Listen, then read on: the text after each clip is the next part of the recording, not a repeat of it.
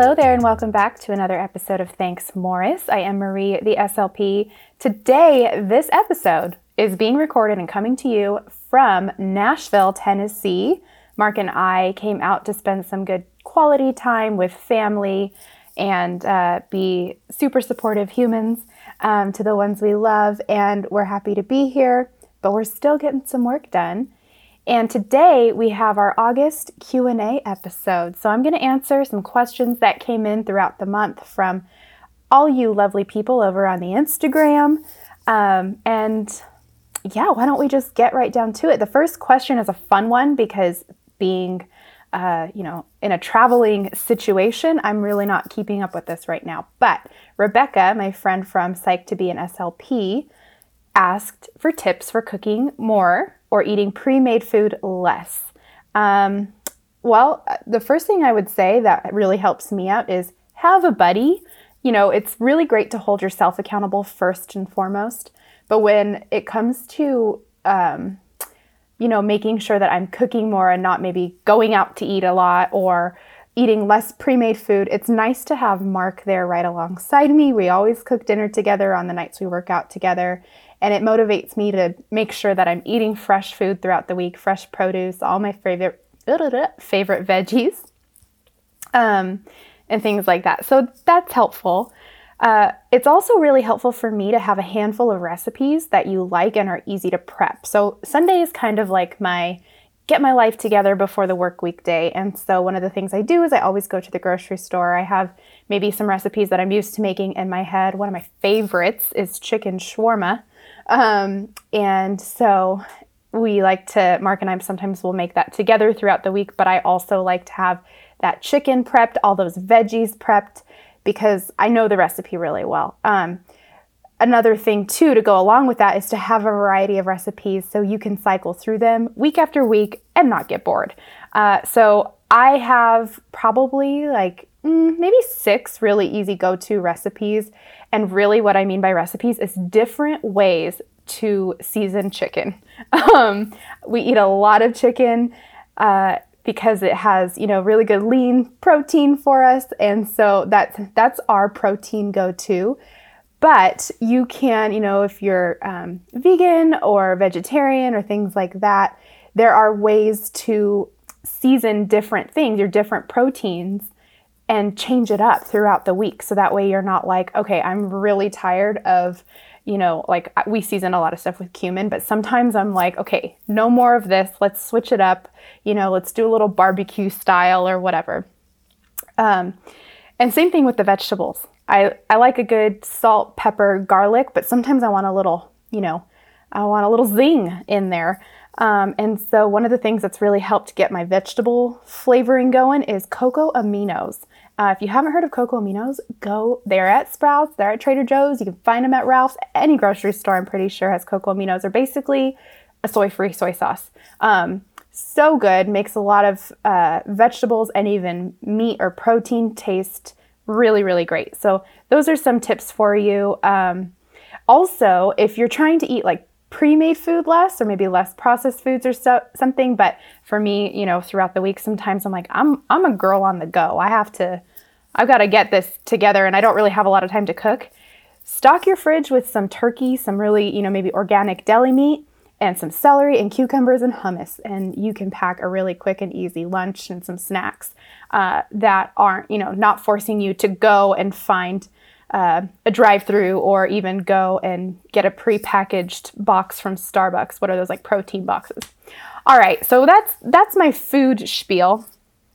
Um, we're going to go into the next question here. This is uh, from the username is Bria, uh, and this is asking for brand new uh, Slippa tips. Now, I've said this before, I'll say it again. Slippa is what we California SLPs call our assistants, um, our SLPAs or speech language pathology assistants.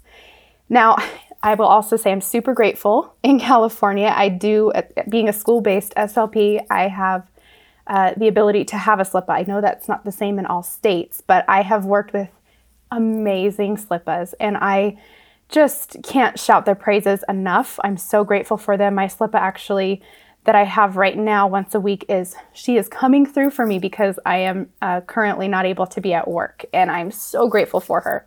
So here, I could go on and on, by the way, all day about slippas um, and how amazing they are, and uh, maybe some um, tips for being brand new.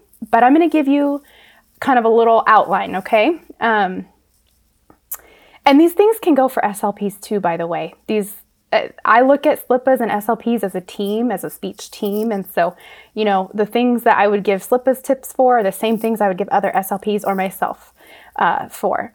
So, the first thing that's really huge is to be teachable, but be assertive. And what I mean by that is, you know, you've learned so much and you are so capable of doing so many great things, but you know, when you go into a new partnership, I guess you could say with your supervising SLP, they're going to have a different way of maybe doing things than what you're kind of going and thinking about. So be teachable, be willing to, you know, be flexible and do things um, maybe a little bit differently than you anticipated, and also just be willing to learn, and not even just from your supervising SLPs, but willing to learn from your clients or students or whoever you're servicing because they're going to be some of your best teachers. So go in with that open mind, be ready to learn more because you're going to learn more. I'm learning more. I'm in year four, and I am.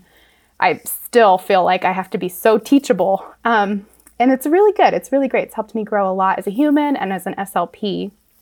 But you know, you do have a lot of great skills, so make sure you're assertive and you share your ideas for different therapies. Um, you know, if you think that a child really could be working on their S blends or something and they're ready, let your supervising SLP know. Be assertive because you have, like I said, a lot of great skills and a great foundation from all the schooling and all of the client interactions you've had in different externships and things like that. So you know, speak up, don't be afraid, but definitely be teachable.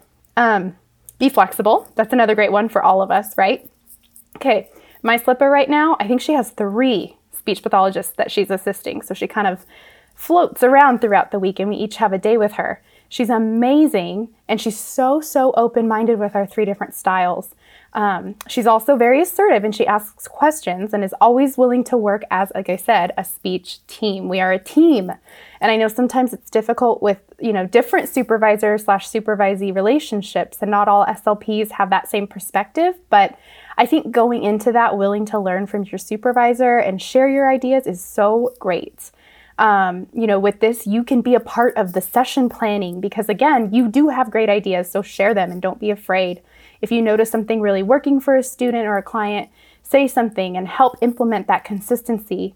Um, I love, love, love when my slippas take the initiative and show that they can plan something, um, especially when, you know, my case management duties like paperwork and IEP meetings and stuff are kind of heavy. It's really nice to be able to say, hey, you know what, can you plan the session or can you plan the week or, you know, things like that. And on that note, when I'm writing progress reports and goals, it's really great to have my slippas um, collaborate and feel confident in sharing what they think a goal could be. I, like I said, use that speech team kind of to my advantage because my slippas see a different side of the kids sometimes, or they see um, things in the classrooms when they go to pull the kids that I don't see because I'm not there in that room.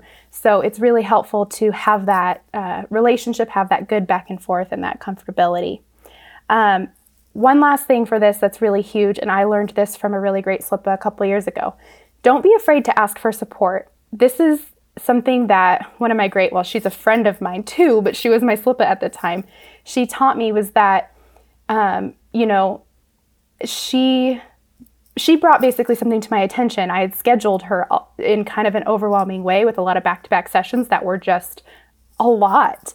And she was able to sit down with me and talk to me about it. And I'm so grateful for her saying that because you know, sometimes as the SLP, I have a lot going on, and my slippas do too. But when I schedule their sessions, I don't always, it's not always at the forefront of my mind, and I want to be better at that. But um, I definitely appreciate her saying, "Hey, you know, Marie, I would, I would." be able to probably get through the day a little bit easier if we rescheduled some of these kids and put them in different groups or didn't have these certain groups back to back. Um, and so I loved that. And now I try to include my slippas as much as I can in scheduling. So, slippas, you know, be open to helping with the schedule too. All right, so I hope that was some great information for you, brand new slippas. Congratulations to you. Good luck. um, we're going to move on to the next question. This one, I had to look this one up. This comes from Lindsay, and she asked about starting a private practice after um, obtaining your master's degree. So I consulted our, you know, favorite friend Google, um, and Google took me straight to the American Speech and Hearing Association, where they um, they basically state, and I'm going to read what their statement is, and I'm also going to link this page from ASHA in the notes. But they basically say there is no special level of ASHA certification or state licensing to engage in speech language pathology and or audiology private practice. Uh, ASHA certification and state licensure, where required, is sufficient for private practice of either profession. State licensing information is available on ASHA's website. Um, an occupational license may be required at your city or county level in order to operate a business. So check with your local government. And we all know this, I'm sure. Um, every state is different. And I know when I was in grad school, they always taught us whenever we're looking into, you know, the ASHA versus state requirements for different things, you always defer to the state. So just keep that in mind too. Um, ASHA also states that if you are an audiologist planning to dispense hearing aids, check with your state licensing board to determine if your state requires that you also be licensed as a licensed as a hearing aid dealer. Um, what a what a cool uh, cool title! I'm a hearing aid dealer. Anyways, uh, basically, what that sounds like to me is that you can get your or you can start a private practice once you have certification through ASHA and your license. So when you first start uh, in America, in the United States, you are a clinical fellow. It does not sound like you would be able to start your private practice straight out of grad school. You'd have to complete that supervision year. Then you can start because then you'll have your um, your C's, your certification of clinical competence, and you'll also have your state license. Um, you'll go from being on the RPE to the SP. I think that's those are the different letters. Anyways, so it sounds like yes, you can once, so that year after grad school. Um, and then after that, just depends on, you know, you might need to get a business license. Um, there might be different requirements. Like I know California, it seems really hectic to do, but it's definitely something I want to look into one day. Um, so I hope that answered your question. Again, I'm linking that in more information into the notes for you. All right. Okay, and I'm going to come to our last question here for this August Q&A. Uh, Rebecca, a different Rebecca, asked about starting a speech related Instagram. Okay, so I just completed, and I'm so excited to share this with you because it worked out perfectly as far as timing goes. I just completed a blog post on, um, you know, just a few of my, what I've learned about Instagram and how I've grown a community on Instagram.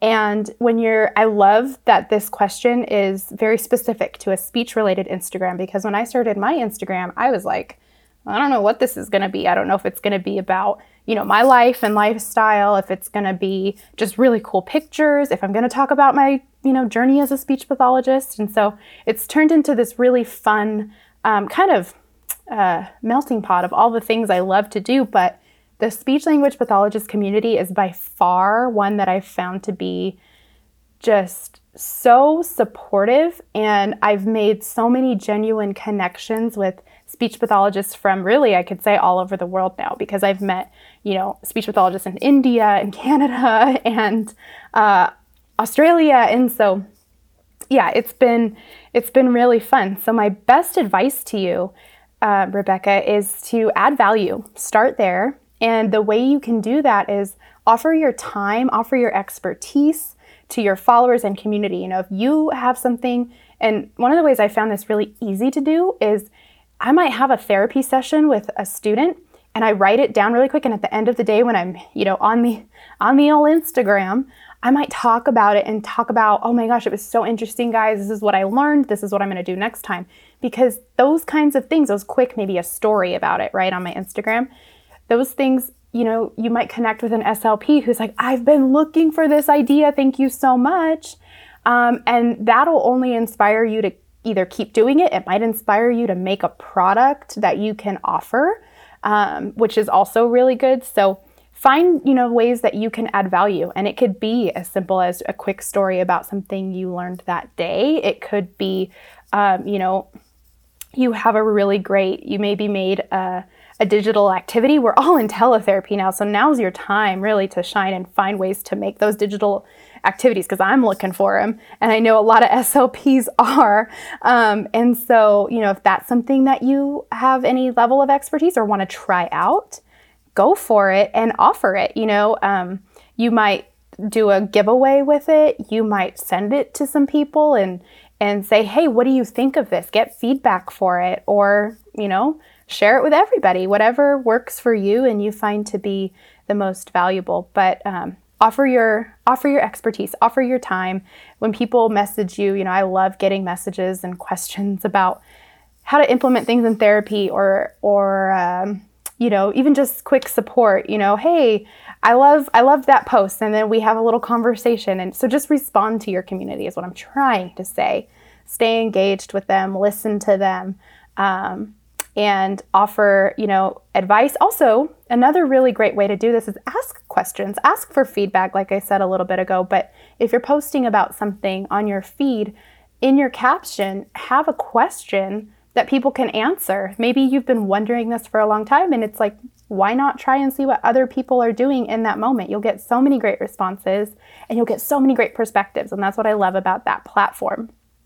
Um, you know, when you answer questions, like I said, when you're responding to people, go in depth um, and give give ideas and offer just offer offer offer offer everything uh, that you have that you feel would add value to this community, and uh, you'll see it'll it comes back tenfold. Um, and then also, I'm going to link that blog post for you because that has way more in depth information about kind of how I structure uh, and how I maybe would prioritize all the different ways to build that following and that community. All right, so that is the end of our August Q&A. Wow, I kept it under 20 minutes. That's amazing. Um, thank you guys so much. As always, if you have questions for me and want to be have your question in this Q&A episode, we'll have a September one coming soon. I'll be posting about that on Instagram. So just stay tuned with my stories, but if you ever have you know, burning questions and you're like, where's your question box, Marie? Feel free to DM me at Thanks Morris on Instagram. Another really great way to do that, which is also linked in my notes, is head on over to thanksmorris.com and you can click that link right now in the notes. Uh, and it'll take you straight to my join the conversation page where you can put in your question in a box and it'll email me. And then if you want to come on the podcast or nominate someone to be on the podcast and feel like you have something really valuable to share with us, uh, you can do that there too. So, you know, just some fun little things for you. Other than that, I hope you're having a beautiful day and continue to have a beautiful week. And I will see you, or well, I will talk to you next Tuesday. Have a great one, friends.